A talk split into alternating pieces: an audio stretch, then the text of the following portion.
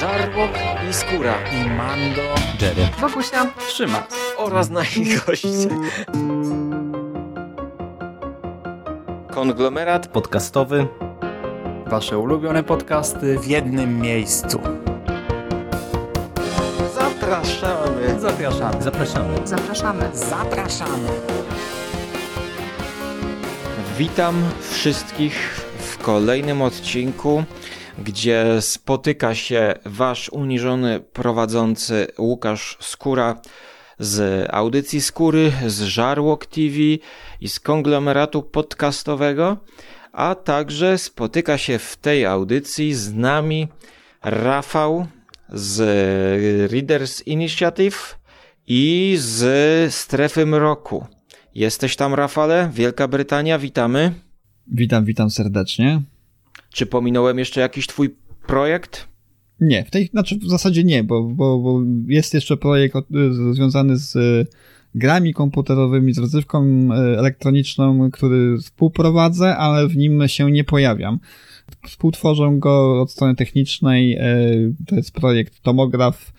Zapraszam lekko, lekko rozrywkowo, prawda, o, o elektronicznej rozgrywce, natomiast tam się nie pojawiam, natomiast tak jak wspomniałeś, w Readers Initiative to jest, to jest moje dziecko i, i oczywiście y, współpracując z Jackiem Rokoszem, Strefa Mroku Podcast. Spotykamy się dzisiaj, żeby zasiąść do e, wielkiego zbioru Greentown.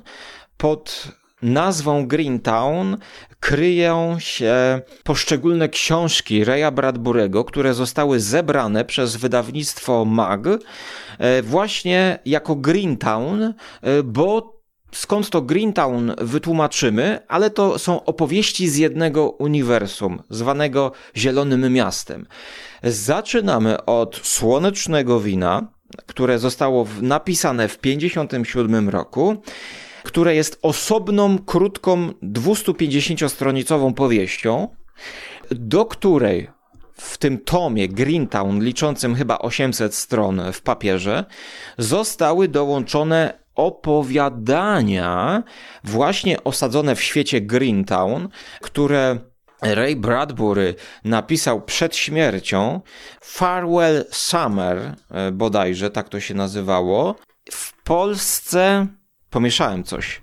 Farewell Summer to jest pożegnanie lata, to jest krótka powieść. Pożegnanie lata to jest taka kontynuacja, która pojawiła się kilka, kilka dekad po ukazaniu się Dandelion Wine. W ogóle ja, ja uwielbiam angielski tytuł, który fantastycznie się układa na języku i fajnie brzmi, prawda, Dandelion Wine. Natomiast te kontynuacje, co ciekawe, wyszły po, po wielu, wielu latach i żeby było jeszcze zabawniej, ja się dowiedziałem o tym, że te kontynuacje zawarte w tym zbiorze, które stanowi tak jakby taką, no powiedzmy w jakimś stopniu narracyjną ciągłość, prawda? Czyli mamy Dandelion Wine, później mamy Farewell Summer, czyli pożegnanie lata i potem Summer Morning, Summer Night, czyli letnia noc, letni, letni, letni poranek, letnia noc i te wszystkie trzy tak jakby tak części, te wszystkie trzy tak jakby zbiory, które połączone zostały w jedno, stanowią taką y, ciągłość, która czytana teraz jednorazowo nie sprawia wrażenia, y, że y, była pisana w różnych okresach czasu. Ja po prostu nie wiedziałem o tym, dopiero sięgając po przeczytaniu całego zbioru, sięgnąłem po, po informacje na temat właśnie tego, tego Greentown i dopiero dotarło do mnie, że to są y, generalnie połączone powieści pisane na przestrzeni, no było nie było, y, pięciu dekad. Ja tego w ogóle nie czułem w tej, w tej formie, nie? Aczkolwiek muszę tutaj, muszę tutaj jeszcze sprostować, ponieważ oryginalnie, kiedy w latach 50.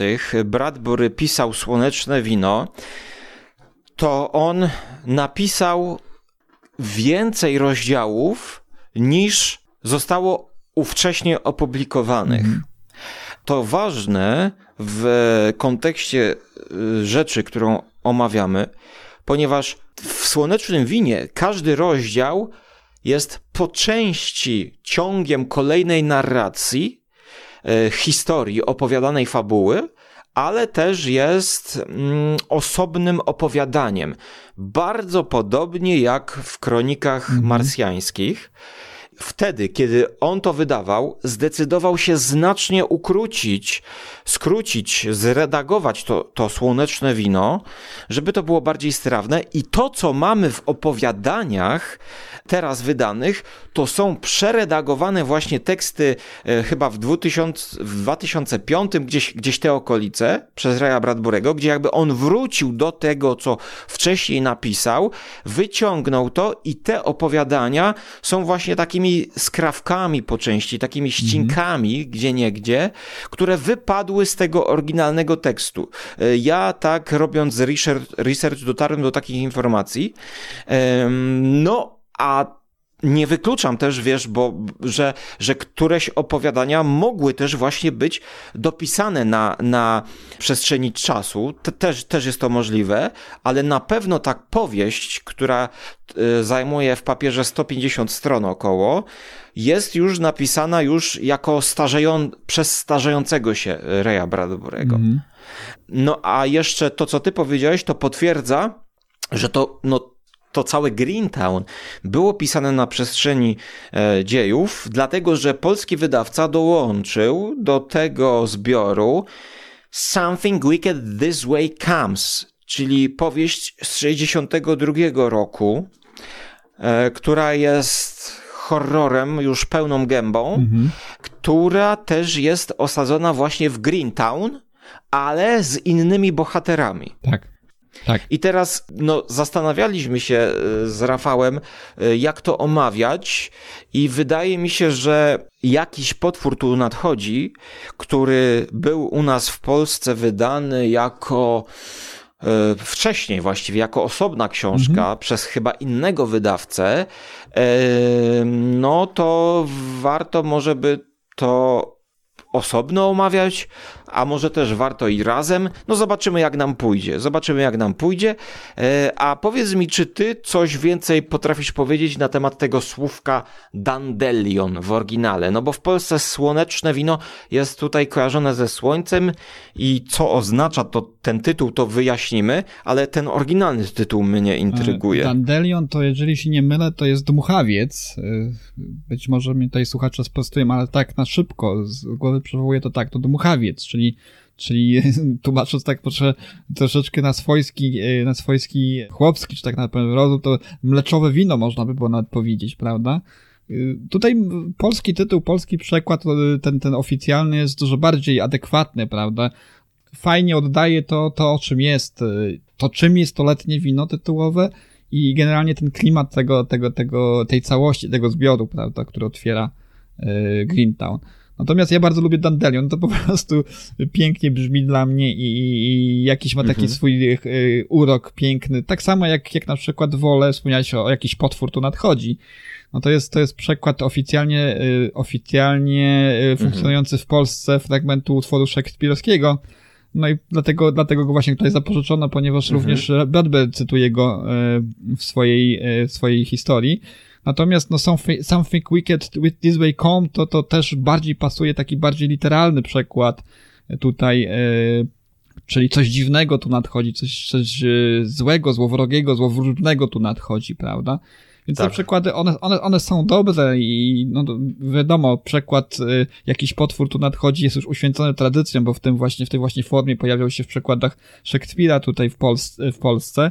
Natomiast y, w obu przypadkach wolę brzmienie jednak i, i, i tę, tę, znaczy jeżeli chodzi o przekład letnie wino, to wolę, wolę przekład letnie wino, natomiast jeżeli chodzi o brzmienie, to wolę Dandelion Wine, natomiast jeżeli chodzi o przekład jakiś potwór, to nadchodzi, to wolę oryginał, czyli coś złowróżbnego się tu może za chwilę pojawić i to jest bardziej adekwatne do tego, co znajdujemy w tej, tej historii, która tutaj, e, mimo tego, że chronologicznie powstała zaraz po, po letnim winie, pojawia się jako ostatnia i ma to sens, bo, bo tak wspomniałeś, pierwsze trzy mm, segmenty tej książki e, skupiają się wokół postaci e, bohaterów, którzy pojawiają się w, w tych opowiadaniach w różnych konfiguracjach, w różnych momentach, y, czy są to też raz drugoplanowe postaci, raz pierwszoplanowe. No, no na, na, na y, pierwszy plan oczywiście wysuwa się dwójka chłopców, których żałowałem, że już później Bradbury nie użył w Something Wicked This Way Comes, because, dlatego, że, dlatego, że mm, że bardzo polubiłem Toma, Toma Spaldinga i Daga Spaldinga, y, którzy równie dobrze mogliby wystąpić w rolach, których, których, właśnie pojawia się Will i Jim, prawda, w y, jakiś potwór tu nadchodzi. Tak, y, Summer Morning, Summer Night. E, to jest kolekcja krótkich opowiadań, które dopełniają nam słoneczne wino. E, I tutaj e, opowiadania, teraz jak patrzę na Wikipedię amerykańską, to jest 48 rok, 49, 50, 51, 54, 79, 2002 i rzeczywiście sporo ścinków mamy ścinków albo ścinek nawet, e, które zabierają czasami pół strony, e, wyglądają jak wiersz, powiedzmy no, na pięć linijek.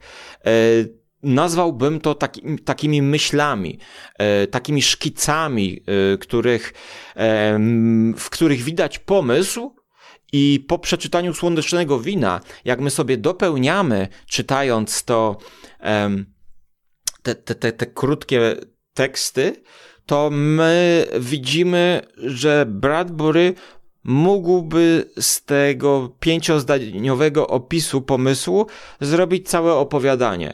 Więc to, to jest pod kątem wydawniczym dla mnie, jeśli chodzi o polski rynek, y, jest to jeden z najlepszych, najlepiej wydanych y, tomów literatury science fiction, E, fantastyki, e, prozy ogólnie.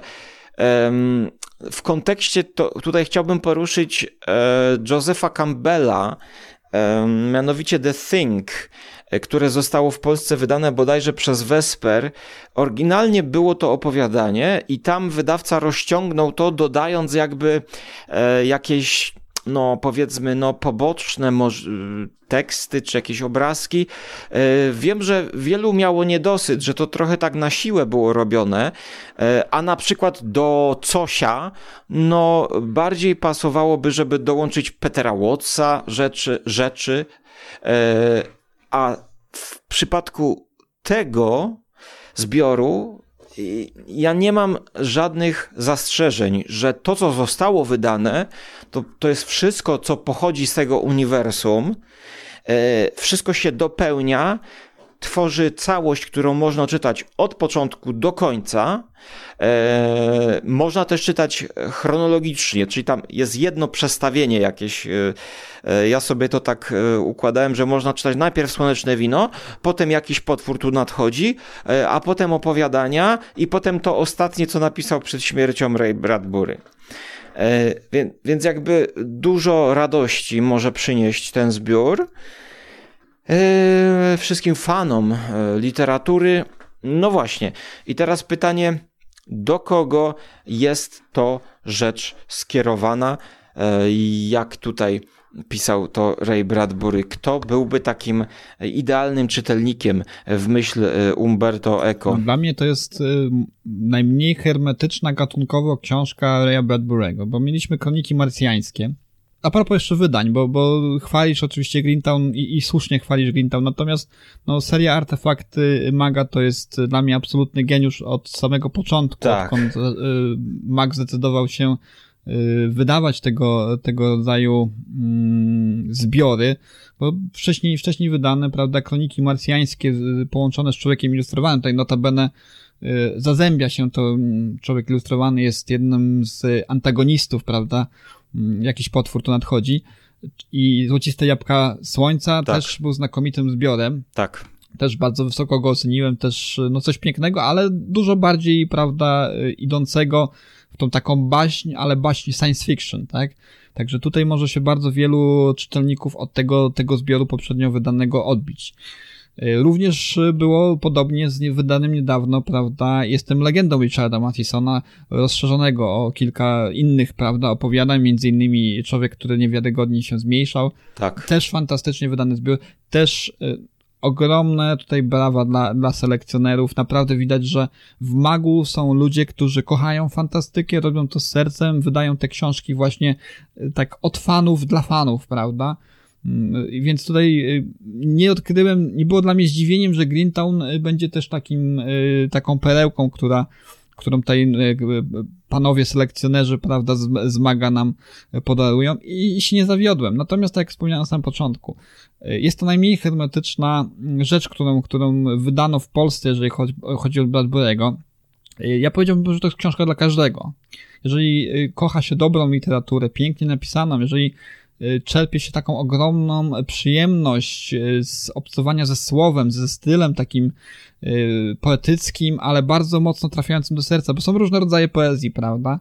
Czasami trafiamy na poezję, której nie rozumiemy, a która jest no, uznawana za, za, za wielką.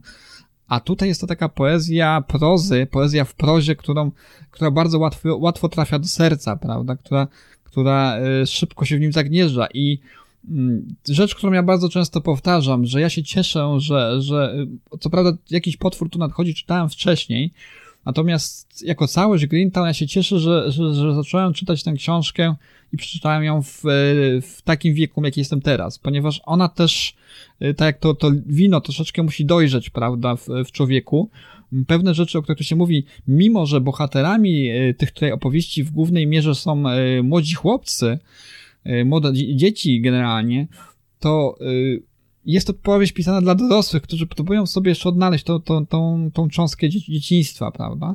Tak. I, I też inna sprawa. Znowu, jeżeli chodzi o, o linię czasową, mimo tego, że tutaj większość tych historii dzieje się w, w roku 1920 albo w latach 20., minionej epoki, to jest taki uniwersalizm w tym wszystkim, prawda? Rzeczy, które, o których tutaj pisze Bradbury, przynajmniej jeszcze do ludzi mojego pokolenia. Nie wiem, jak to jest z pokoleniami już troszeczkę od nas młodszymi, a do ludzi mojego pokolenia one w jakiś uniwersalny sposób trafiają, tak? Bo to są też rzeczy, o których ja pamiętam, to dzieciństwo, prawda? Te lata, które chciałoby się, żeby się nigdy nie kończyły, prawda? Mm, te długie dni e, spędzane nie, nie przed komputerem, nie przed ekranem tabletu, ale gdzieś tam na, na jakichś e, graniczących, prawda, z niebezpieczeństwem zabawach.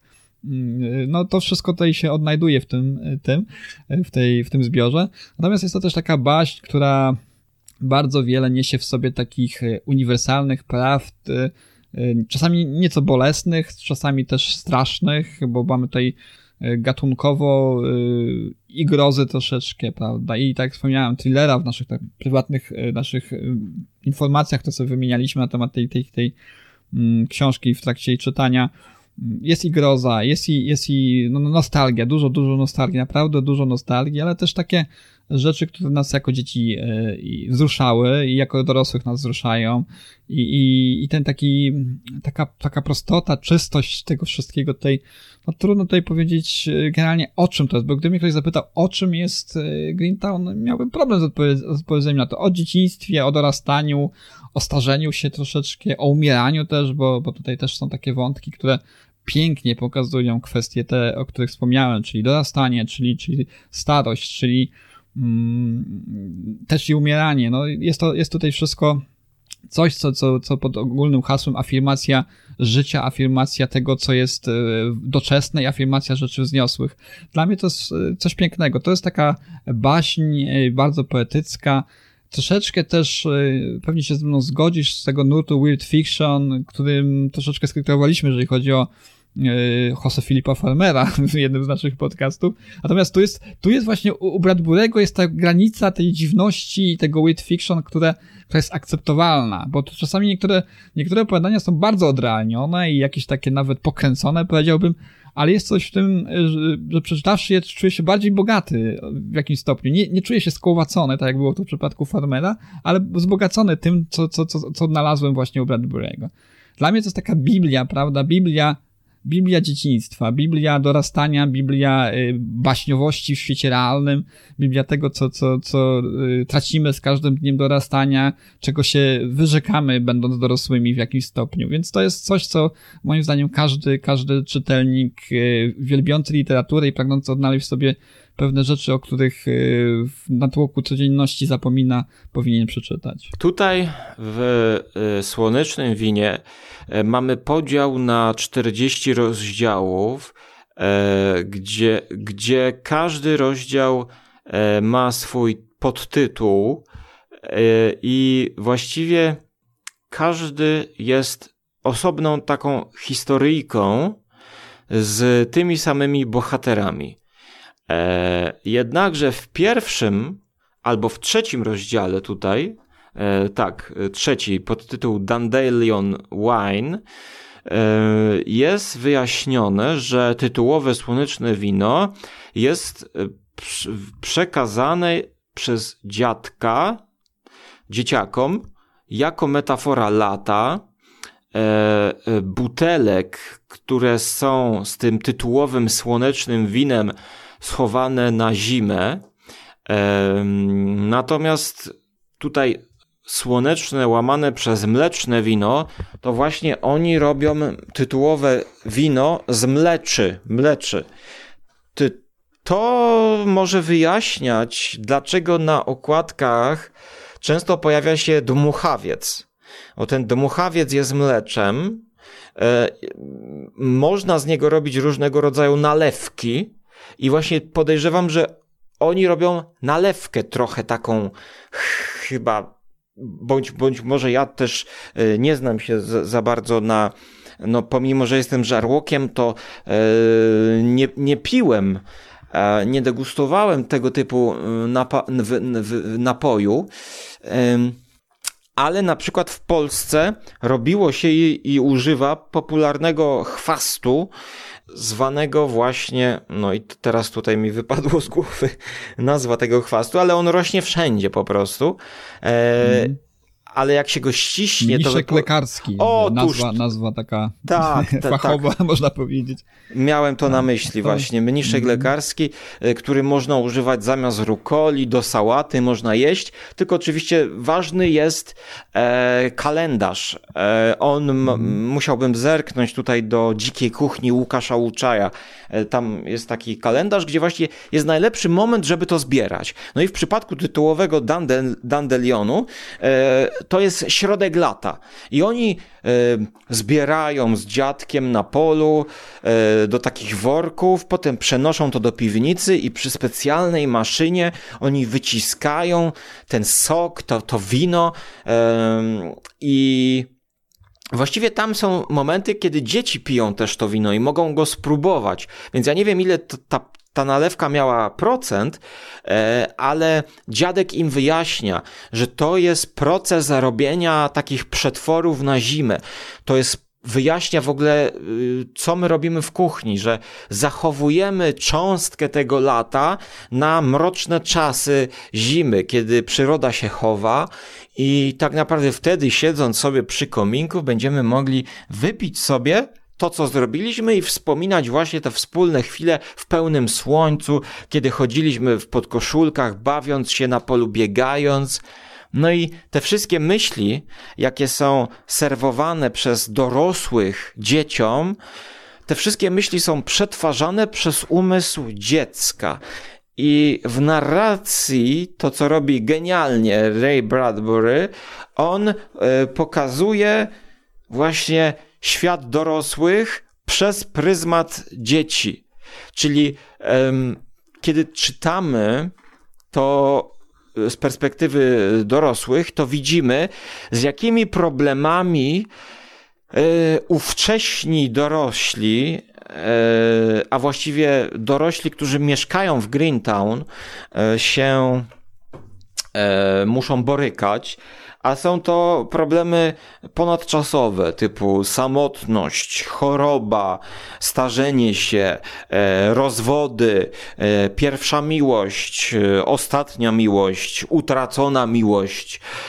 To są wszystko motywy, które są uniwersalne, ale z racji tego, że postrzegamy je poprzez oczy dzieci, nabierają nowej perspektywy, e, troszkę takiej, takiej mm, z realizmu magicznego jakby trochę, e, następuje takie dziwne właśnie e, zmitologizowanie, jak pisał Stephen King, dzieciństwa, z jednej strony mitologizacja dzieciństwa to jest bardzo ważny element w kontekście Greentown, również e, w jakimś potworze, który tu nadchodzi. To jest powiedzmy, no e, znowu to jest e, demitologizacja tam jest. Dlatego te, te dwie powieści się doskonale dopełniają i, i można by powiedzieć, że to jest taka genialna dylogia, jeśli pominąć ten mm, wypełniacz nowelowy Last Summer, znaczy Last Summer albo mm, jak ta nowelka summer się nazywa? Morning, Summer Night. Sa, mhm. Tak. Letni, letni, poranek, letnia noc. Mhm. Tak. I, i, i teraz yy, dałbym taki przykład opowiadania, y, w którym dzieciaki wymyślają y, swoistą maszynę e, chyba zielona maszyna, już nie pamiętam jak ona się nazywała, ale wyobrażają sobie, że ktoś jeździ jakąś maszyną, która ma jakieś specjalne właściwości, rodem ze świata science fiction.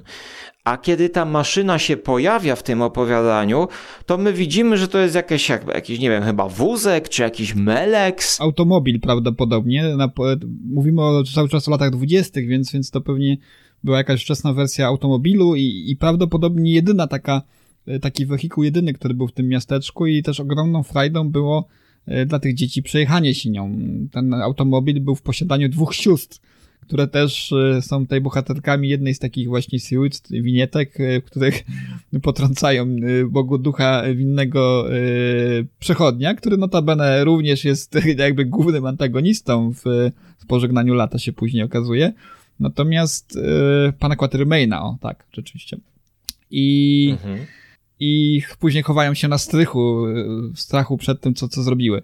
No tak, to, to jest to właśnie, o, o czym ty mówisz, tylko że dzieciństwo y, y, ukazane przez Bradbury'ego i ta cała mm, tak kwestia Greentown, ona, ona jest może być rozpatrywana tylko z punktu widzenia dorosłego, czyli dorosły czytelnik których pragnie poczytać o dzieciństwie, takim jakim pragnąłby, żeby ono było, niekoniecznie takim, jakim, jakie było jego konkretne dzieciństwo. To jest to właśnie y, dzieciństwo takie pocztówkowe troszeczkę y, i ten element y, nostalgii, który jest na pewno, jest na to jakieś określenie, właśnie w jednej z książek Stephena Kinga natrafiłem na nie, natomiast nie pamiętam konkretnie, jak to się, jaki jest psychologiczny termin te, tego, tego, tego odczucia, ale tęsknoty za rzeczami, których się nigdy nie przeżyło. Coś, co wzbudza w nas nostalgię i melancholię, mimo tego, że nie jest częścią naszej przeszłości. Takim najbardziej jaskrawym i tutaj bliskim, e, jeżeli chodzi o okres, w którym nagrywamy, jest pocztówka taka przedstawiająca nam na przykład jakiś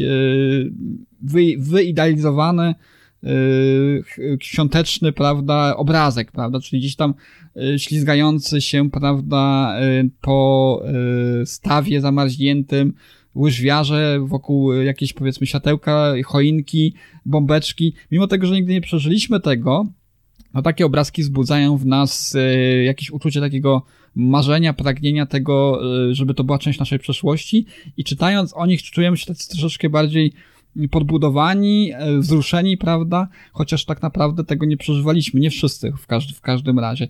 I, I taka właśnie jest, yy, wydaje mi się, idea Greentown, żeby opowiedzieć o tak w taki uniwersalny sposób, o takim uniwersalnym, wyidealizowanym dzieciństwie. Oczywiście też, tak jak dzieciństwo, każde obfitujące w różne niebezpieczne rzeczy, yy, z których tutaj nasi, nasi bohaterowie uchodzą yy, cało, Natomiast y, tak, to jest, to, to jest książka o dzieciństwie. To jest najlepsza książka mm, dla dzieci, którzy żyją w nas dorosłych. Nie, nie dla dzieci, które, które by sięgnęły po to w wieku po prostu 10 czy przynajmniej 12 lat, jak nasi bohaterowie, ale w tym właśnie wieku, którym my jesteśmy, 30-40 parolatkowie, którzy, którzy sięgają i pragną odkryć w sobie, w sobie tą cząstkę dzieciństwa. To jest właśnie taka książka dla dzieci, ale czytanych w, kilka dekad później, prawda, kiedy jesteśmy już dorosły. Poczekaj, znaczy mówisz, mówisz dobrze, ale ja bym mm, postawił tutaj słówko i, i, i, i, i dla starszych, bo to mhm. jest też i o dojrzewaniu, i o starości, e, ale zaraz jeszcze to powiem, ale jeszcze chciałbym e, powiedzieć o tym na przykładzie tej machiny, e, z zabawy dzieci, zabawy z bronią. Była kiedyś taka książka albo film zabawy z bronią, a powiedziałbym, że to są zabawy z wyobraźnią dzieci, ponieważ Bradbury pokazuje mechanizm działania wyobraźni dziecka. A. Y, automobil jest postrzegany jako machina siejąca spustoszenie, zagrożenie albo jakiś wehikuł. Już, już nie pamiętam, bo my to nagrywamy w grudniu, a ja to czytałem oczywiście w wakacje 2020. I głównym takim trikiem, który stosuje Ray Bradbury jest e, taka hiperbola, e, gdzie dziecko widząc coś, E, nadbudowuje wiele znaczeń do tego. Czyli tak jak byśmy się bawili pudełkiem kartonowym, opowiadając, że mieszkamy w pałacu. E, w pałacu, który jest miejscem kontroli nad całym światem i mamy tam jakieś guziczki. Ale kiedy my to czytamy e, jako pierwszy czytelnik, trochę spoilerujemy, można by tutaj powiedzieć, to my i są takie momenty w narracji Bradbury'ego, że my do końca nie wiemy, czy my czytamy science fiction, czy my właśnie e, jesteśmy w rozbujałej wyobraźni e, dziecka. I to jest świetne, co udaje się e, Bradburemu. I wydaje mi się, że to wynika stąd, że Ray świetnie opanował język, jakim się posługuje. I, i, I zanim jeszcze może przejdziemy do, do, do fabuł, to powiedzmy coś o tym języku, bo dla mnie Pierwsza strona, druga strona e, wydawała się być zaskakująca. Myślałem, że mm, będzie ciężko się to czytało i troszkę może jest poezji, ale na trzeciej stronie e, no, przypomina się cała narracja w kronikach marsjańskich, yy, właśnie ten styl Raya Bradbury'ego, który w Słonecznym Winie według mnie doprowadził po prostu do perfekcji. Tutaj jedno zdanie tak. z, z, przenika się do drugiego zdania i to jest, to jest najlepiej napisana książka Raya Bradburego, jeśli chodzi o język tak. i styl. To jest coś pięknego dla I, mnie. I tutaj to, o czym wspomnieliśmy wcześniej, też jeszcze warto raz podkreślić, że yy, bardzo spójna, prawda, mimo tego o, okresów, o, długiego okresu, w którym powstawały poszczególne opowiadania, bo pierwsze chyba się pojawiały już na przestrzeni lat 40., prawda? Jedno z tych opowiadań, które się znajduje. Także ona, tak, tak, tak, tak jak mówiłeś już wcześniej, one były publikowane gdzieś tam w jakichś periodykach osobno, więc to jest przestrzeń no, prawie 60 lat, prawda? Gdzie, gdzie nie, nie czuć żadnego spadku formy, ani też różnicy stylu. To jest, to jest coś e, bardzo rzadko spotykanego, jeżeli chodzi o twórców prawda, na przestrzeni lat, no różnie się zdarza z tym, jak, jak pisarze, w jakiej pisarze są w formie w swoim, w swoim okresie. Tutaj y, pożegnanie lata i, i letni poranek, y, letnia noc, no ukazały się y, praktycznie już u schyłku życia Raya Bradbury'ego, a nadal jest ta forma, tak jak powiedziałem wcześniej, no tutaj nie czuć różnicy, ja nie czułem, dopiero o tym że były to, te segmenty powstawały w różnym okresie czasu. Dowiedziałem się później, eksplorując troszeczkę e, tematykę tego, tego uniwersum Greentown. Dlatego no, ogromne, ogromne zaskoczenie.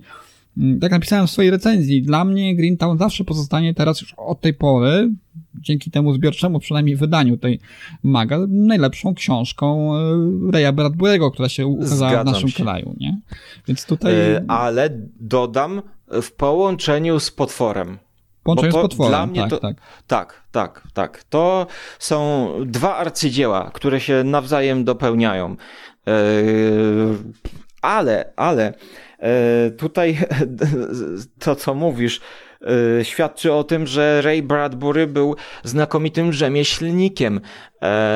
Ja przed chwilą tak jakby przypomniałem sobie właśnie moje zaskoczenie jak czytałem e, tę powieść, która jest napisana chyba w 2006 albo 2007 roku, mhm.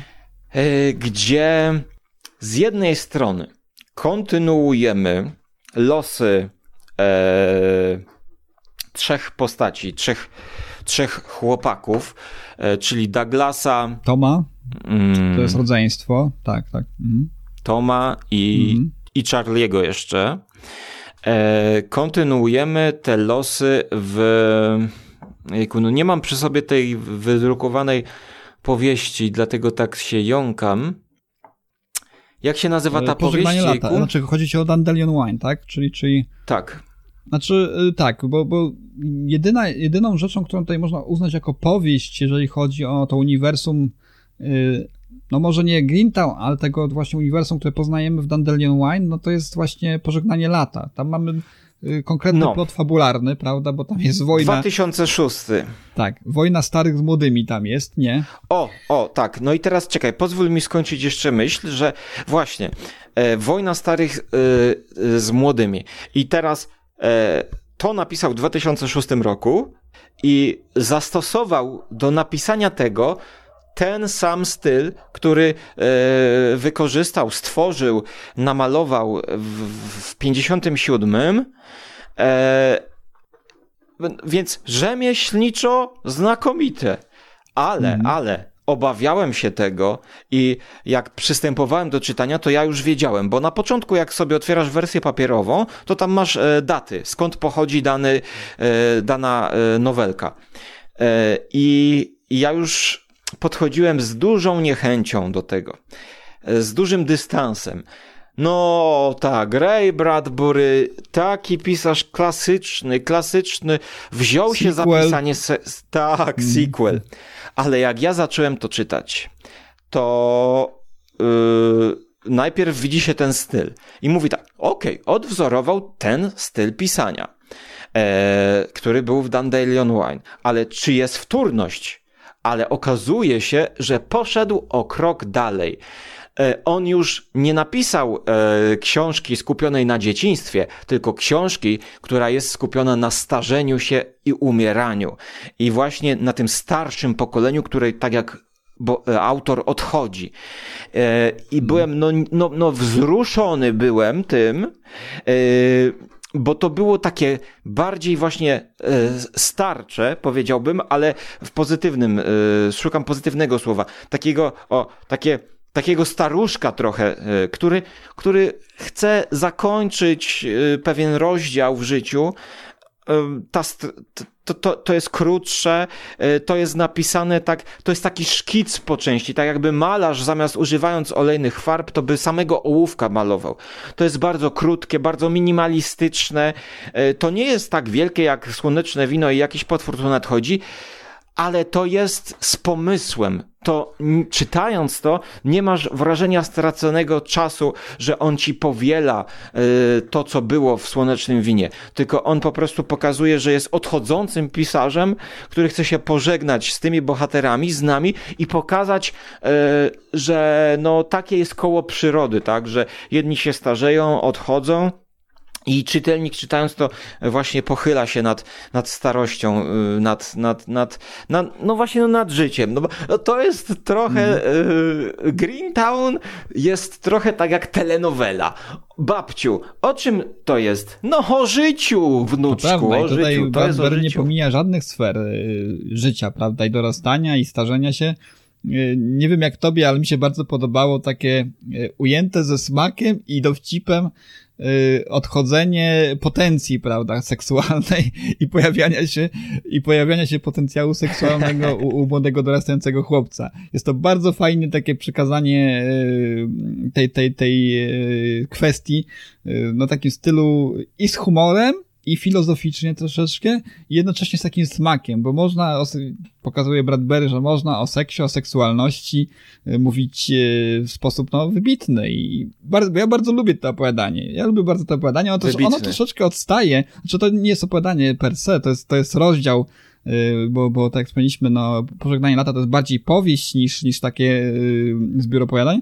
Natomiast rozdział bardzo fajny, bardzo, bardzo specyficzny, bardzo e, z przymrużeniem oka, ale też bardzo taki, mimo tej takiej e, powierzchownej, e, humorystycznej warstwy, on jest też bardzo głęboki. Jest w nim dużo, dużo sensu, takiej mm, filozofii bardzo, bardzo bliskiej, bardzo takiej, no powiedziałbym przyziemnej, ale też w jakiś stopniu dotykającej poważnych spraw, mimo, mimo tej całej otoczki. Bardzo mi się to podobało. W ogóle ja, ja bardzo lubię Pożegnanie lata jest i o starych, i o młodych, tak jak powiedziałeś. Y, I jedni i drudzy są ukazani y, z najlepszej strony i ze swoich najgorszych stron. To, co w młodości najpiękniejsze i to, co w młodości najgorsze. I tak samo to, co w starości zazwyczaj bywa y, złe, czyli zgorzkniałość, zapomnienie tego, kim się było wcześniej, jak, jak, jakim się było człowiekiem będąc dzieckiem. I, i też dojście do takiej refleksji, że, że tak naprawdę dorośli i, i młodzi i starzy się za bardzo od siebie nie różnią. I gdzieś na, na końcu tej całej historii, w której się dzieją różne spektakularne rzeczy, łącznie z wysadzeniem zegara na, na wieży zegarowej, yy, w końcu dochodzi do, do takiego jakby pojednania, zawieszenia broni, ponieważ konkluzja jest taka, że no yy, i starzy i młodzi gdzieś tam w sobie muszą odnaleźć ten pierwiastek tego, co jest yy, tak naprawdę piękne i właściwe w życiu, w, w postępowaniu, tak? Ja, ja bardzo lubię. No takim takim naj, najlepszym tej bohaterem, jeżeli chodzi o tych, o tych starych, to jest, to jest dziadek Spalding, który to jest takim, taką wyrocznią rodową, prawda? Ja uwielbiam tego człowieka i, i, i tak na dobrą sprawę zawsze się cieszyłem z tych, z tych rozdziałów, kiedy, z tych opowiadań, kiedy, kiedy pojawia się on jako główna, główna postać, a w pożegnaniu lata jest on takim rozjemcą, i mi się bardzo podobały też takie mm, rozmowy z tymi dziećmi, kiedy, kiedy coś przeskrobały no to taka, taka rozmowa, więc y, mniej więcej była jak, jak w stylu mm, takiego tuza ojca chrzestnego troszeczkę, kiedy oni się tam zjawiali na tym dywaniku i, i, musieli się gęsto tłumaczyć. On udawał, że nie wie, ale oni wiedzieli, że on wie. No, bardzo fajne, bardzo fajne, bardzo fajne rozdziały. Ja, ja bardzo lubię pożegnanie lata i, i tak na dobrą sprawę mm, nie mogę wskazać, co to mi się najbardziej podobało w całym tym zbiorze jako Greentown, ale pożegnanie lata dzięki tej dynamice opowieści jest takim najbardziej chyba y, fragmentem tej całej książki, przez który prze, przeleciałem najszybciej, nie? Więc, więc tutaj też y, polecam. Mhm. Jest to zwarte. Y, a jeszcze trzeba dodać, że to jest napisane z pomysłem takim troszkę Mm, Christophera Nolana, powiedzmy tak jakby porównać łopatologicznie, e, ponieważ na początku, kiedy czytamy e, o wojnie pomiędzy młodymi i starymi, to tak naprawdę nie wiemy e, do końca, kto jest kim. Na początku wydaje nam się, że to starsze pokolenie zdziecinniało i zachowuje się jak dzieci. I, I jest taki moment niedopowiedzenia, gdzie my nie wiemy, czy to jest naprawdę wojna prawdziwa e, na śmierć i życie, czy po prostu starzy trochę zdziecinnieli i bawią się w wojnę. I to jest też nowelka o właśnie zabawie w wojnę trochę. E, I, I co z tego może wychodzić? Można powiedzieć, że Ray Bradbury krytykuje ogólnie e, no, no, no wojnę, prawda?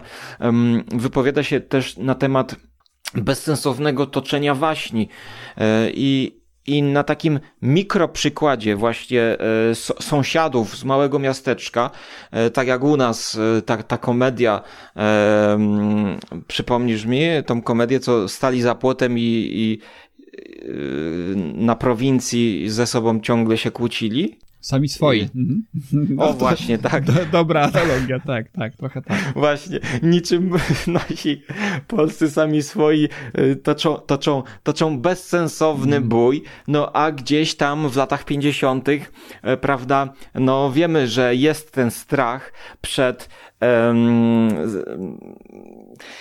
no, przed ogólnie pojętą, prawda, nuklearną zagładą, mm. być może nawet, i wojną. I, I to jest kolejne tło e, biograficzne, takie historyczne właściwie, które, mhm. które narzuca nam e, interpretację z perspektywy czasu.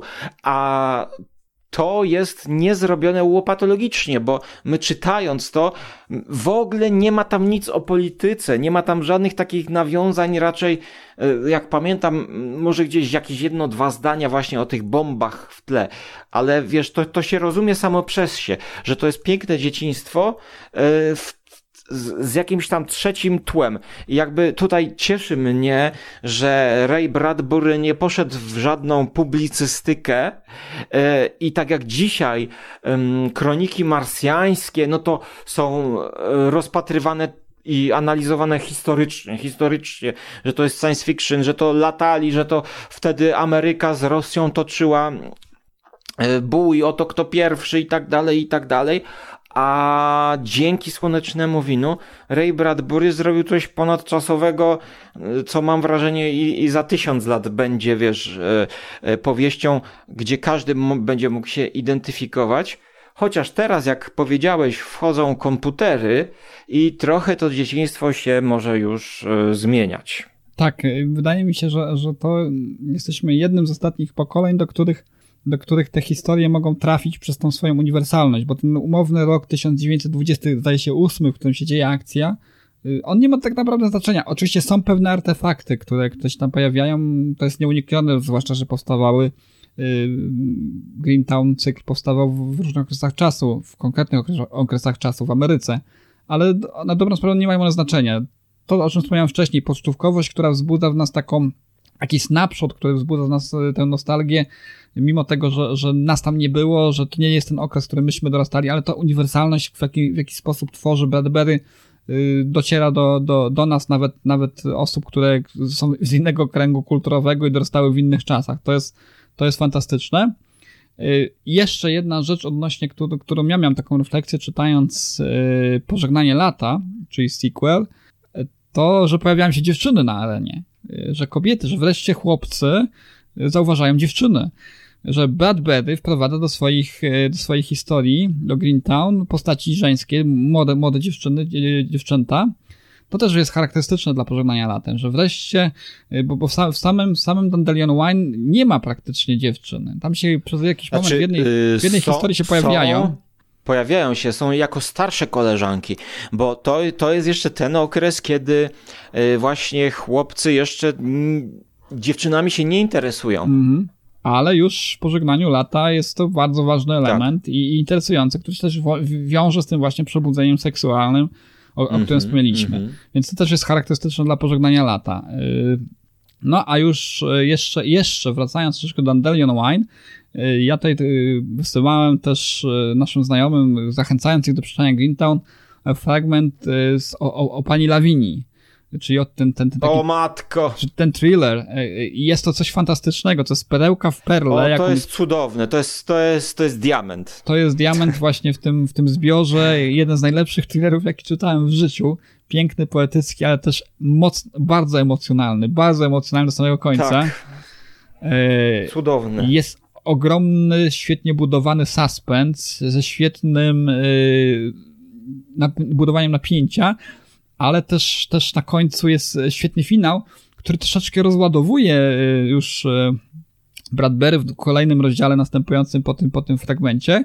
Natomiast y, doczekuje się on w, chyba już w trzecim segmencie, do którego może pomału przejdziemy, czyli, czyli e, w letnim poranku, letniej nocy doczekuje się on e, sequela niejako, prawda? Czy też prequela bardziej. Doczekuje. Tak, to jest też, też tak, fajna rzecz, tak. która uzupełnia mocno to i wcale nie, wcale nie umniejsza temu, co już wiemy z pierwszej, z pierwszej części, czyli spotkania y, panny Lawini, starszej, no może nie starszej, ale w kryteriach właśnie tej epoki, o, których, o, której, o której, w której pisze Bradbury, y, starej panny, która y, spotyka na swojej drodze, której droga życia przyczyna się z seryjnym mordercą. I tutaj znowu, lata 50. definicja seryjnego mordercy jeszcze nie była zdefiniowana. Wiemy, że behawioryści FBI dopiero zaczęli gdzieś tam w okresie lat 60., 70. zajmować się kwestiami seryjnych morderców, co nie, co nie oznacza, że oni nie istnieli wcześniej, prawda? I Bradbury, wydaje mi się, że tutaj no, mistrzowsko to ujmuje. Tak, wydaje mi się, że Bradbury tutaj mistrzowsko ujmuje ideę, koncepcję i sposób działania i myślenia właśnie seryjnego mordercy jak również jego, jego ofiar. Więc to jest coś, coś niesamowitego. Perła, jeżeli chodzi o gatunek thrillera i perła w, tej, w tym zbiorze. Wiesz co, no... Y perła, jeśli chodzi o gatunek thrillera, y, w kontekście tego, co tam czytamy o, o pięknych chwilach, to ja miałem poczucie nawet, zastanawiałem się, czy to jest groza, czy to jest horror.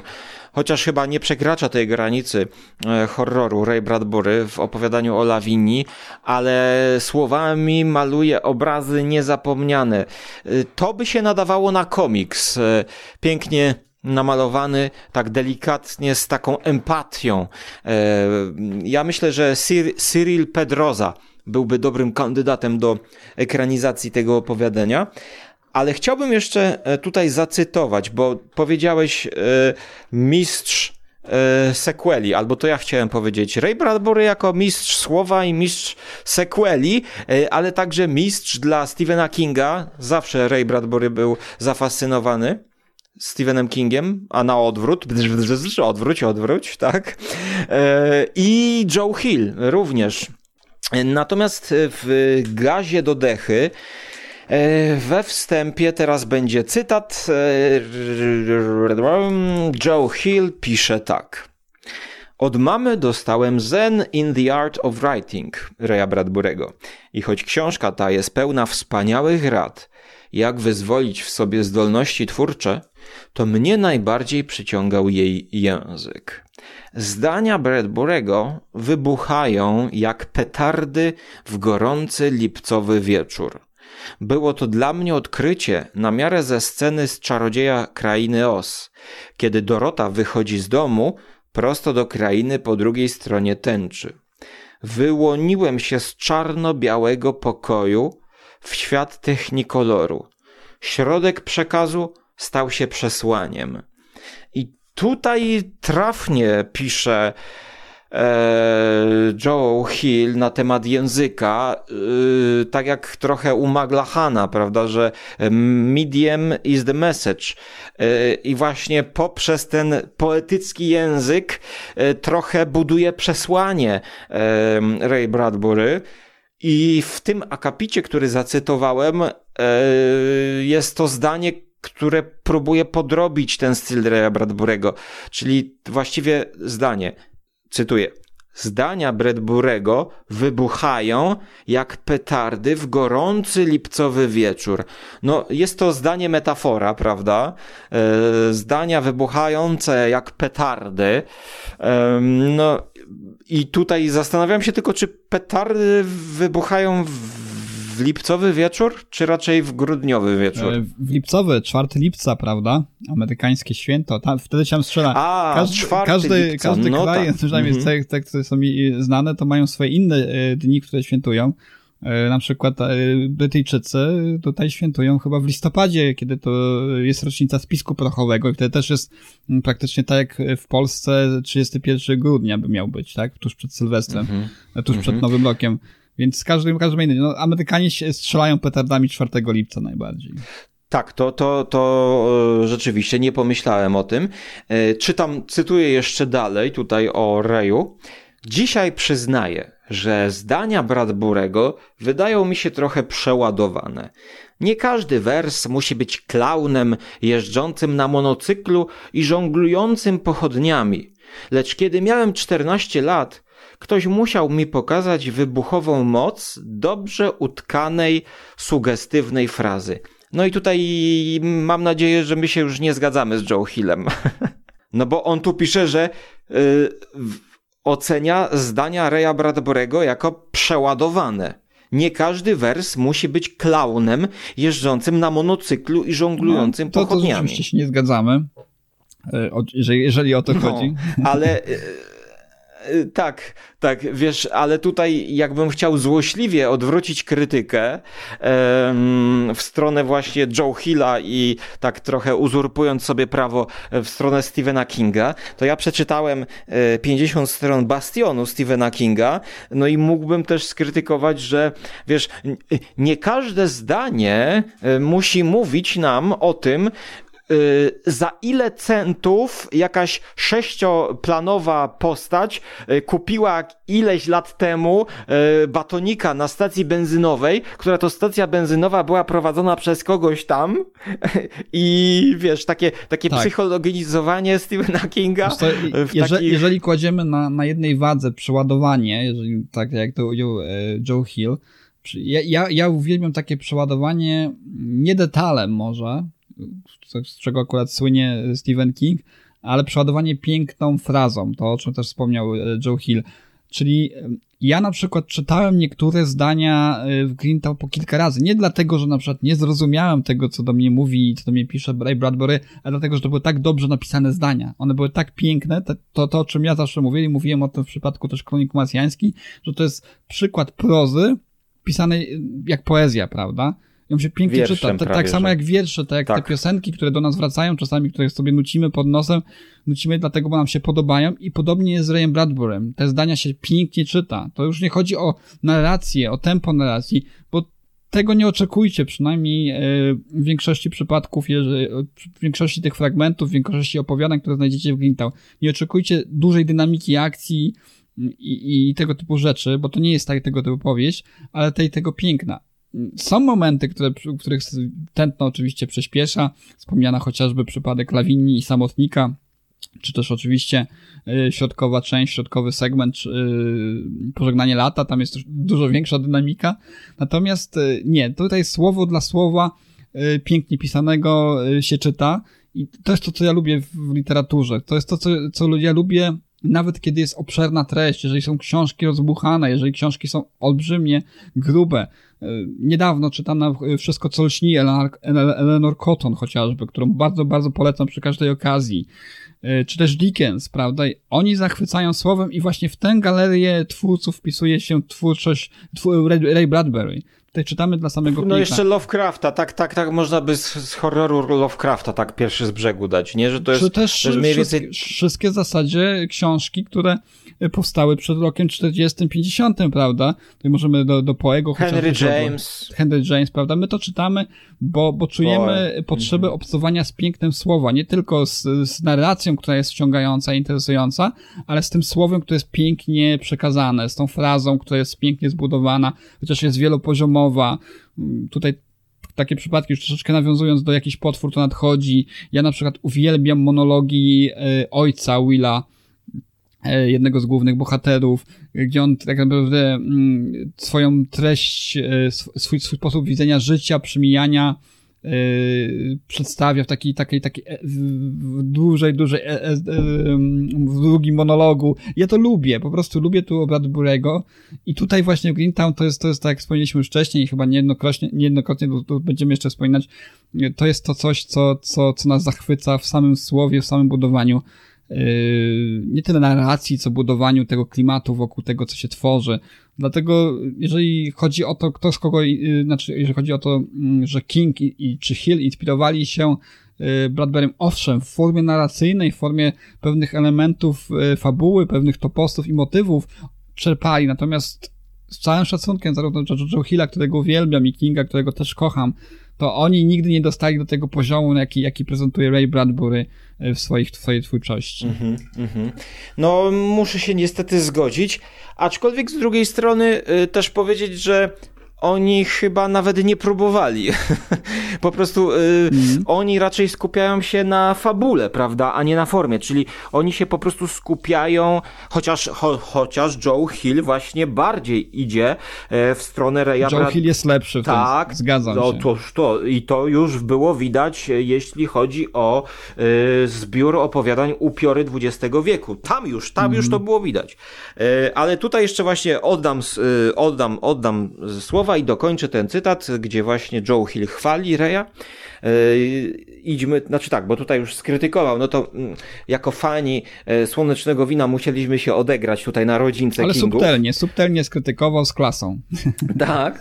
Przez jakiś czas po przeczytaniu Zen in the Art of Writing nie sięgałem po nic innego poza Reya Bradburego słoneczne wino, 45, 451 stopni Fahrenheita i najlepsza ze wszystkich. Jakiś potwór tu nadchodzi. Jak ja uwielbiałem mroczny karnawał, kolejki zniekształcające rzeczywistość, zwłaszcza tę okropną karuzelę na środku, która zamienia dzieci w starców i jego opowiadania. Wszyscy znają opowiadania Reya Bradburego arcydzieła niesamowitej prozy, które można przeczytać w 10 minut i nigdy się ich nie zapomnieć. Grzmot to tytuł. Grzmot, opowieść o myśliwych, którzy zapłacą wysoką cenę za szansę polowania na dinozaury. Albo Syrena, tytuł Syrena. Historia prehistorycznego stworzenia, które zakochuje się w latarni morskiej. To opowiadanie było wspominane w podcaście na Halloween, gdzie e, w trzech częściach omówiliśmy cały gaz do dechy.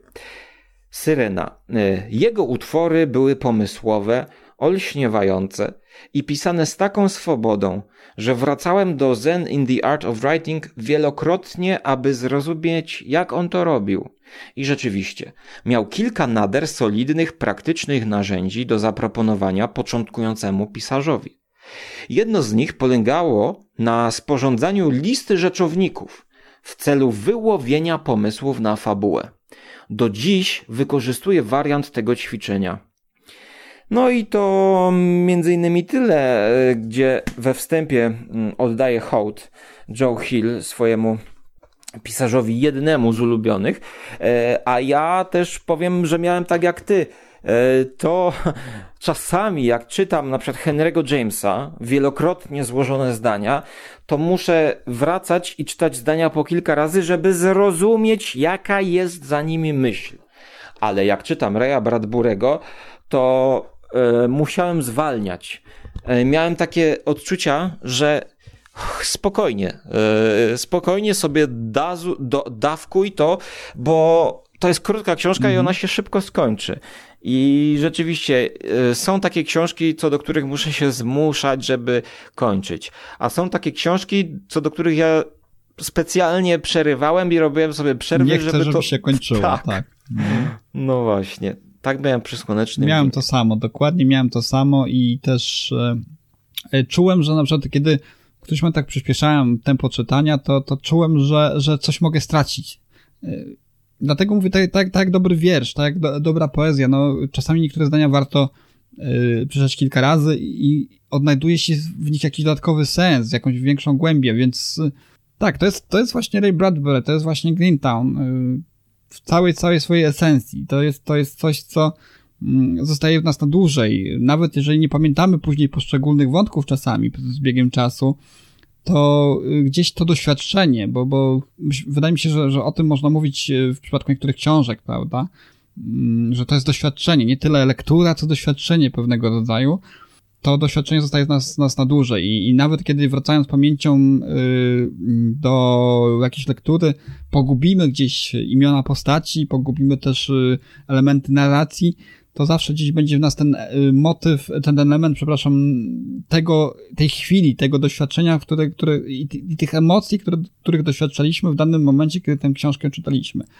Także tak. to, to jest moim zdaniem cecha wielkiej literatury i, i do której oczywiście Greentown warto zaliczyć. Ja niewielu książkom daję yy, najwyższą ocenę w tej w przypadku Greentown tak, tak akurat było.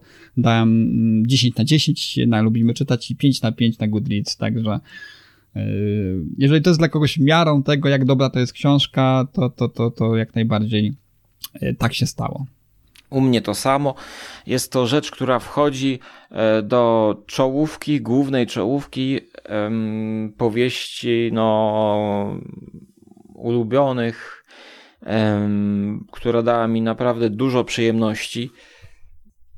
Tutaj w sumie nawet ciężko mówić o spoilerach jakichś, prawda, żebyśmy coś mogli więcej mhm. zdradzić albo nie zdradzić, bo to jest trochę tak jeszcze tutaj bez sensu trochę Nolana, ale dam przykład, bo tak jak mówisz, że zapomnimy jakichś wrażeń. I tak samo Nolan zrobił taki film Dunkierka, gdzie właśnie mhm. e, taki dosyć afabularny, e, ale emocjonalny. Tak? Nie pamiętamy kto, gdzie, z kim walczył, ale mamy odczucia e, zamieszania, o, o, obrazu wojny.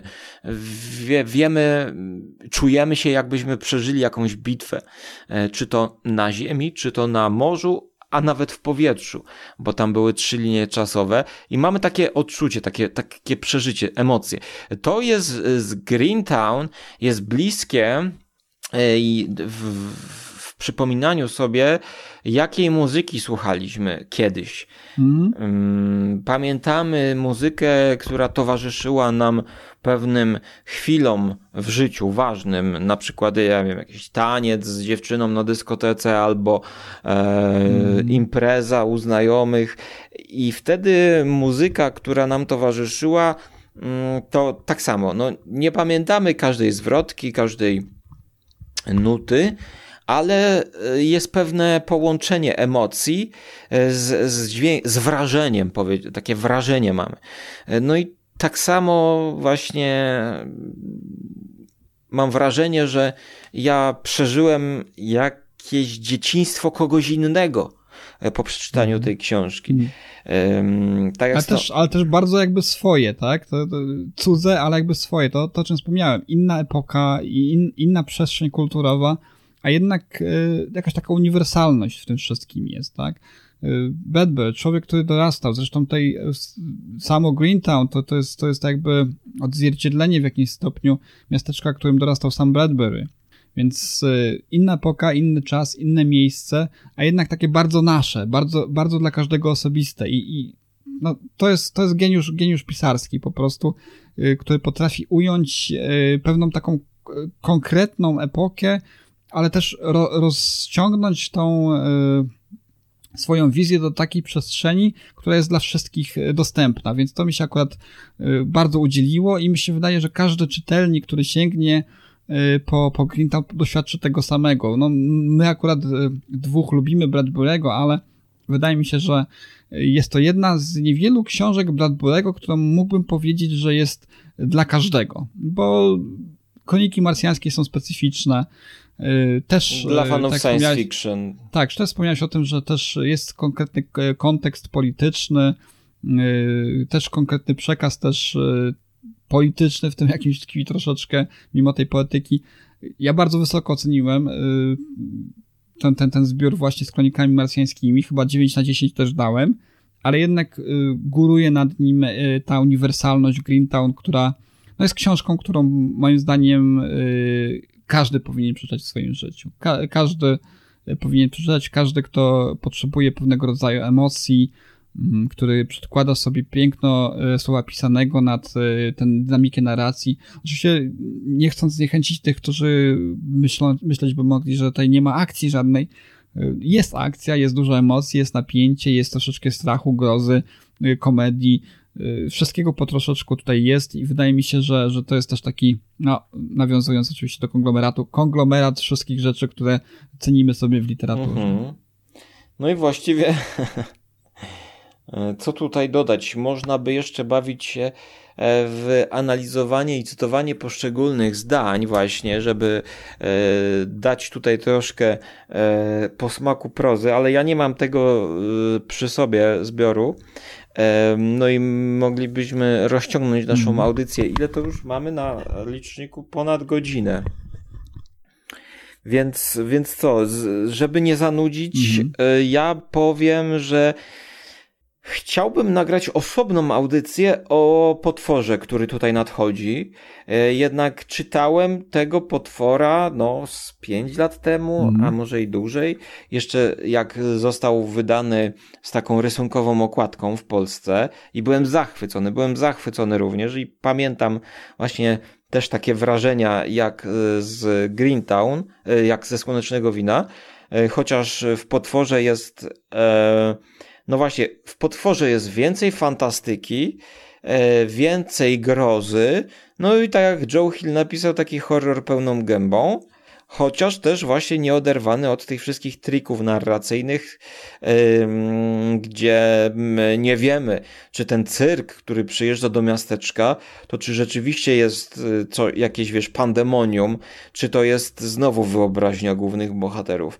I podobnie e, Dan, Dan, Dan Simons e, robił w letniej nocy, albo tak, właściwie mm. on to wygładził, bo letnia... letnim śnie. Tak. Mm Letnia noc, letnia noc, bo letnia noc letnia, jest taka. Letnia noc, tak. No jest taką mainstreamową wersją, mm. mam mhm. wrażenie, e, trochę potwora, który tu nadchodzi, chociaż taką, no, wygładzoną, e, nie mającą e, tyle, wiesz, e, no, jakby to powiedzieć, no, e, Właśnie nie wiem, nie wiem, ale czy, to może ciebie zapytam, czy miałeś jakieś takie właśnie skojarzenia czytając Letnią Noc, która to właśnie Letnia Noc też, też jest e, z tej półki, można by to powiedzieć, wiesz, opowieści o dzieciństwie, zresztą no to Stephena Kinga też jest trochę z tej półki, jakieś skojarzenia właśnie z innymi dziełami, które próbują nawiązać do Reja. Miałeś? No to troszeczkę sobie tutaj dyskutowaliśmy na naszym prywatnym czacie o tym, bo y, polski wydawca Mm, letniej nocy e, Dana Simonsa pisał o tym, że to jest powieść, która zainspirowała twórców Stranger Things. E, oczywiście zaczęliśmy sięgać do korzeni, prawda? No bo Stranger Things oczywiście czerpie z tego, z tego motywu dzieci, które są zmuszone stawić e, czoła jakiemuś nadprzyrodzonemu zjawisko, zjawisku, złu, prawda, w domyśle. Więc e, jest to już w literaturze pewnego rodzaju archetyp. Oczywiście pierwsza, pierwsza myśl, która się pojawia, to to, to Stephena Kinga, z którego Dan Simmons e, zdaje się czerpać, ale obaj oczywiście czerpią z jakiegoś potwora, to nadchodzi i wydaje mi się, że takim, taką matką i ojcem tych wszystkich opowieści o dzieciach, które muszą stawić e, e, czoła nad przyrodzoną mocą z, zaświatów, czy też z pogranicza mm, rzeczywistości, tej gorszej odmiany rzeczywistości, to, to jest właśnie jakiś potwór tu nadchodzi. I ta, I ta konkluzja jest chyba najważniejszą z lektury, jeżeli chodzi o jakiś potwór tu nadchodzi. Natomiast i teraz uwaga, bo to jest, to jest chyba ważna, ważna deklaracja. Wydaje mi się, że nikt już po e, Rayu Bradbury nie zrobił tego tak dobrze, jak, jak to zrobił Ray Bradbury. Czy Simmons, czy, mhm. czy też e, Stephen King, który jest świetny, jeżeli chodzi o budowanie e, tej, tego typu historii, to jednak nigdy nie udało się nikomu później zrobić tego tak dobrze. Tutaj znowu łączy ta poetyka narracji e, z tym, z tym właśnie elementem grozy, który jest, e, no, e, którego próbkę mamy już oczywiście w Dandelion Wine, tu znowu wracamy do Panny Lawini i, i Samotnika, natomiast no tutaj wyciąga tę kwestię grozy na szczyty, prawda, mm, Ray Bradbury, no, jest to, jest to coś fantastycznego. Nie wiem, czy będziemy kiedykolwiek jeszcze wracać do, do jakichś potwór tu nadchodzi, więc, więc tutaj też przy okazji, jak wspomniałem o tym, że najlepszy, jednym z najlepszych thrillerów, jakie czytałem, to właśnie był ten ustęp e, poświęcony Lawini i Samotnikowi w e, Dandelion Wine. Tu, tu też powiem, że jednym z najlepszych horrorów, jakie czytałem, to jest właśnie jakiś potwór tu nadchodzi. To jest to świetna baśń, horror, w których dwójka mm, bohaterów, których ja żałuję oczywiście, że to nie byli oczywiście Tom i Douglas Spalding, ale, ale też Jim i Will są świetni w swoich rolach E, to e, no, jest też najlepszym horrorem, jaki czytałem w życiu, jednym z najlepszych horrorów, jaki czytałem w życiu. To polecam wszystkim, nawet jeżeli natraficie na jakiś szczytany egzemplarz z poprzednich wydań w Polsce, to polecam również przeczytanie potwora i dowiedzenia się, jak to było naprawdę, kto z kogo czerpał, kto czym się inspirował, jeżeli chodzi o twórczość, o, o popkulturę generalnie. E, no i też mi się wydaje, choć nie czytałem jeszcze sequela letniego dnia, znaczy zacząłem czytać tą zimową noc, e, ale no trzeba to niestety powiedzieć. E, tutaj wszyscy fani książki To będą polemizować, podejrzewam. Wiesz co, to jest jedną z moich ulubionych książek Stephena Kinga, choć wszystkich nie przeczytałem, ale, ale troszkę mi się wydaje inna półka, bo no, wiesz, trudno może też porównywać, wiesz, 1200 stron Stephena Kinga, to gdzie on y, bardzo też dorzucił do tego. On jakby przeładował tą historię Raya Bradbury'ego, y, chcąc wpakować tam y, chyba o wiele więcej niż zrobił Red, Ray Bradbury właśnie w Potworze.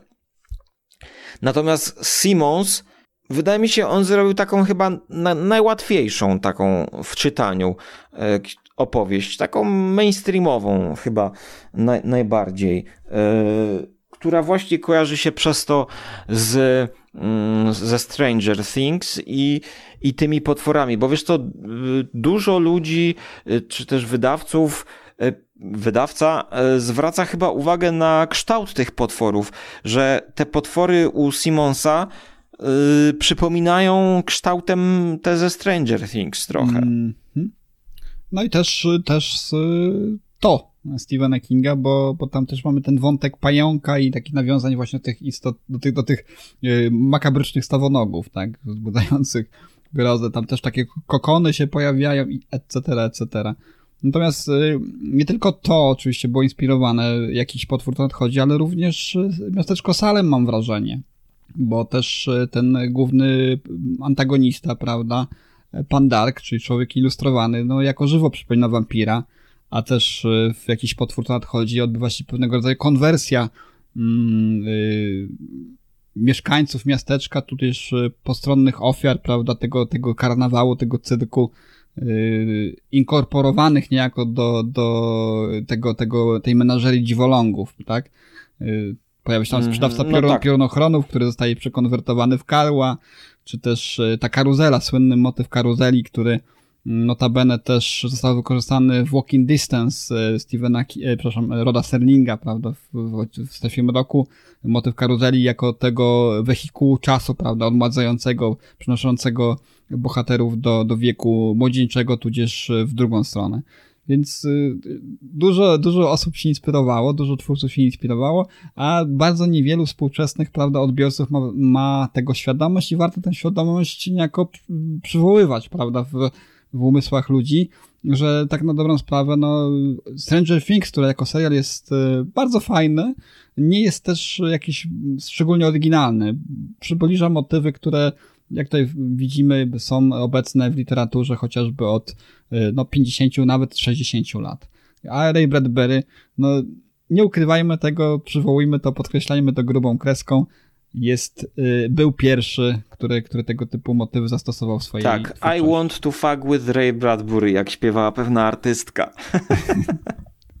Rachel Bloom, tak, tak. Tutaj y, y, polecamy piosenkę, oczywiście, jeżeli wasze ucho nie jest nazbyt wrażliwe na, na słowa niecenzuralne, które się tam pojawiają, to jest taka humorystyczna wersja peanu pod, pod, pod adresem Raya Bradbury'ego w której też podają e, cytaty i, i słowa z, ze znanych powieści, e, z kronik marsjańskich, czy też właśnie z Dandelion Wine. E, tak, czyli hymn, hymn wszystkich geeków science fiction i fantazy, który na mm, YouTubie ma 6 milionów odsłon prawie, więc to jest jak na taki temat to jest bardzo dobry wynik. No podoba mi się ten fragment, w którym, w którym y, autorka y, piosenki policzkuje trzymającą pod pachą y, książkę Kurta Woneguta. Tutaj możemy się kłócić i, i, mam nadzieję, że kiedyś nam się uda również dotrzeć do, do, dotrzeć do tego momentu, kiedy sobie mówimy Woneguta chociażby, czy Foneguta mhm. bardziej, mm, bo, mhm. bo też nie wiem, czy, czy, czy gdzieś tam w twoim zbiorze jest ten y, opowiadania wszystkie Foneguta, do którego ja też się zabieram. Opasłe to mistrze, w zasadzie wszystko, co, co Fonegut wydał w krótkiej formie, czy to na łamach magazynów, czy też mm, innych y, mediów, więc, więc no może kiedyś y, będziemy w stanie zweryfikować, czy, czy ten mm, policzek się należał tej fance Foneguta. Wiesz co, ja czytałem cały zbiór Witajcie w Małpiarni, mam sporo Woneguta i dużo, mm -hmm. te, dużo, no jest tego dużo, jest tego dużo i ta książka zbierająca wszystkie opowiadania Kurta ma chyba prawie tysiąc stron. Tysiąc stron, to... tak, tak. Mam na półce też, no, wiesz co, tak, podobnie jak z, z tym, z, z um, Greentown, prawie bym się nie zabrał za to, gdyby nie twoja motywacja, także od razu ci dziękuję tutaj jeszcze na antenie. Być może zmotywujesz mnie również do Foneguta, albo może ja ciebie teraz, w drugą stronę. Wiesz co, to teraz ty mnie musisz, musiałbyś zmotywować mnie, żebym sobie to kupił, e, bo ja to odrzuciłem, e, jak to wyszło, bo właśnie uznałem, że czytałem Małpiarnię, która zbierała takie, no wiele takich fantazy, science fiction jego opowiadań, yy, które, które są takie bardziej polityczne, takie dystopijne. Podobały mi się oczywiście, yy, ale mm, no nie wiem, no, no będę czekał na motywację, zobaczę jak to teraz, czy da się kupić w papierze to jeszcze Y, jak cenowo to wygląda. To tylko w papierze dostępne było. To nie wiem, jakie to było wydawnictwo, ale wiem, że oni wyda, wyda, wydają tylko niestety w papierze. Y, cenowo nie pamiętam, natomiast no jest to ogromny, ogromny opasły zbiór. Y, na minus oczywiście już teraz wskazuje tę wyższość czytników nad papierem. No było, jest, jest bardzo drobnym druczkiem to wydane. Jeżeli dla kogoś to jest bariera, to, to, to, to naprawdę może być problem z tym. Natomiast jest, jest wszystko. Jest wszystko, mm, co w krótkiej formie ukazało się e, gdziekolwiek w dorobku Foneguta. Także też no chciałbym się za to zabrać. Może kiedyś, może kiedyś, kto wie, może wrócimy do tego na, na No czy też bym z chęcią przeczytał, ale na mojej półce jest biały i czarny tom Harlana Ellisona. E, to co o, tak, najważniejsze.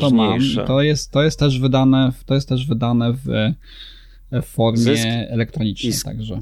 No, mhm. tak więc jakby tutaj też jest tych klasyków do nadrobienia sporo.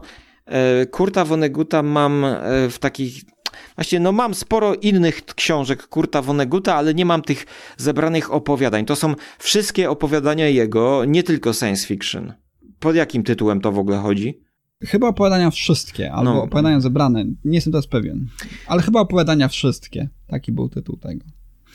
Yy, więc yy, jak możemy zakończyć tę audycję, żeby yy, zachęcić do podróży w przeszłość historii i swojego dzieciństwa? Zastanawiam się, Mhm. Mm, żeby nie zniechęcić. Jeszcze miałem mówić właśnie o rodzie Serlingu, że e, mówisz, że pierwszy był e, Rey, e, ale w Twilight Zone w pierwszym sezonie też e, kojarzę, że były jakieś takie. Po, po, po, powiedz mi, będziesz lepiej pamiętał. E, dzieci, które walczą. Jest tam jeden ten taki Spielbergowski odcinek, gdzie przychodzi taki potwór niby. I dzieci y, walczą z potworem, a, a on jest y, starszym dziadkiem takim sympatycznym. No co, nie, nie, to, to, to nie jest potwór, to, to, to pamiętam, to jest e, Fugitive y, i to nie jest pierwszy sezon, chyba zdaje się trzeci sezon Strefy Mroku y, i to jest e, historia uchodźcy, albo właściwie uciekiniera z obcej planety, który jest młodym chłopcem na swojej planecie, mm -hmm, gdzie ludzie żyją e, no, po kilkaset lat i on e, wraca, ucieka na ziemię, ponieważ ma dość tego dworskiego życia, ukrywa się na ziemi, przybierając postać starszego, starszego pana. I na tej, na tej ziemi sobie żyje, poznaje tam młodą dziewczynkę, choromą dziewczynkę, która cierpi na, na, jakieś, na jakąś przypadłość, ma, ma nogę e, w takim, takim um, usztywnieniu, nie wiem jak to się nazywa dokładnie. No jest to troszeczkę też e, e, dziwne, też zebrał ten odcinek pewnego rodzaju krytykę z tego, z tej uwagi, że do, doszukiwano się tam, właściwie doszukuje się współcześnie jakichś wątków, które mogą zahaczać o, o pedofilię, pedofilię. chociażby. Tak, ale, no, ale wiemy, wiemy. Pod tą mhm, postacią mhm. oczywiście ukrywa się młody książę z, z, z obcej planety. No to no nie, no to słuchaj, to jeszcze był, jeszcze był taki inny odcinek, gdzie na końcu pokazuje się, że to był potwór. Tak, on tam, on, on, tam, on, tam, on tam też w którymś momencie bawiąc się z dziećmi, bo tak jak wspomniałem, jest też zmiennokształtnym, też tutaj ukłon, a właściwie ukłon e, twórców serialu e, Doctor Who w stosunku do Strefy Mroku. On potrafi przybrać dowolny kształt, zmieniać swoją postać, więc e, w którymś momencie, bawiąc się w chowanego z dziećmi, przemienia się w potwora, ale to jest no zabawa. To, mamy, jeszcze, mamy jeszcze właśnie jakieś wątki, które Także... by można połączyć z Greentown w Rayu Bradburym, e, w rodzie Serlingu. W Strefie Mroku? Tak, tak. W Strefie Mroku jest e, masa takich odcinków. E, z pamięci mogę przywołać chyba odcinek z sezonu czwartego, Kick the Can chociażby, tak, czyli o, o grupie staruszków zamieszkujących dom spokojnej starości, którzy odnajdują sposób na to, żeby powrócić do dzieciństwa. Nie wszyscy w to wierzą, nie, nie wszyscy chcą powrócić do dzieciństwa, tutaj też chociażby wątek pana Quatermaina z Greentown się, się kłania, który, który też odmawiał sobie tego, tego pierwiastka radości w swoim wieku. Mm, też y, wydaje mi się, że gdzieś tam mo mogło być to jakieś podzwonne echo, echo, echo tego, co, co znajdujemy w Greentown chociażby. I no jest, jest masa tego, tego typu odcinków. No takim moim zdaniem sztandarowym jest jeden z odcinków, który, który jest jednym z najlepszych zresztą odcinków z Strefy Roku, czyli Walking Distance, gdzie, gdzie zmęczony życiem, prawda, e, e, makler chyba giełdowy, czy też pracownik jakiejś agencji reklamowej wraca do swojego miasteczka dzieciństwa, tam przechodzi przez lustro i e, cofa się w czasie do, do, do momentu swojego dzieciństwa i też centralnym wątkiem tego odcinka jest wizyta na karuzeli, gdzie poznaje młodszą wersję siebie mm, kręcącą się na karuzeli. Tam też taki słynny monolog pada, o, o wacie cukrowej, o zielonych y, latach, prawda? Tak. Mhm. O, o, wspaniałości dzieciństwa, który jest bardzo też y, ważny, jeżeli chodzi o Greentown, więc tutaj też wydaje mi się, że jakieś źródło inspiracji, ewentualnie y, podobne y, emocje wywołał w rodzie Sellingu twórcy scenariusza Ray Bradbury. E, pierwszy sezon, ten odcinek polecamy wszystkim. Tak, pierwszy sezon, piąty odcinek. Polecamy wszystkim, nawet Rafał zna e, numerację, więc e, polecamy. No ja już więcej chyba nie mam nic do dodania. Mógłbym się tylko bardziej rozpływać jak masło na patelni. Bardzo, bardzo fajnie, bardzo fajnie kiedyś to ujął e, Gregory Benford, pisząc jedną z kontynuacji Fundacji Isaaca Asimowa, jest to takie proste zdanie, które bardzo mi pasuje do tego, co, co, czym, czym jest Greentown. I tam pada taki ty, ty, cytat, e, ta, taka kwestia wypowiedziana przez, przez jednego z bohaterów, że z książkami jest tak samo jak z ludźmi, tylko niewielka część odgrywa dużą rolę, reszta gubi się w wielości.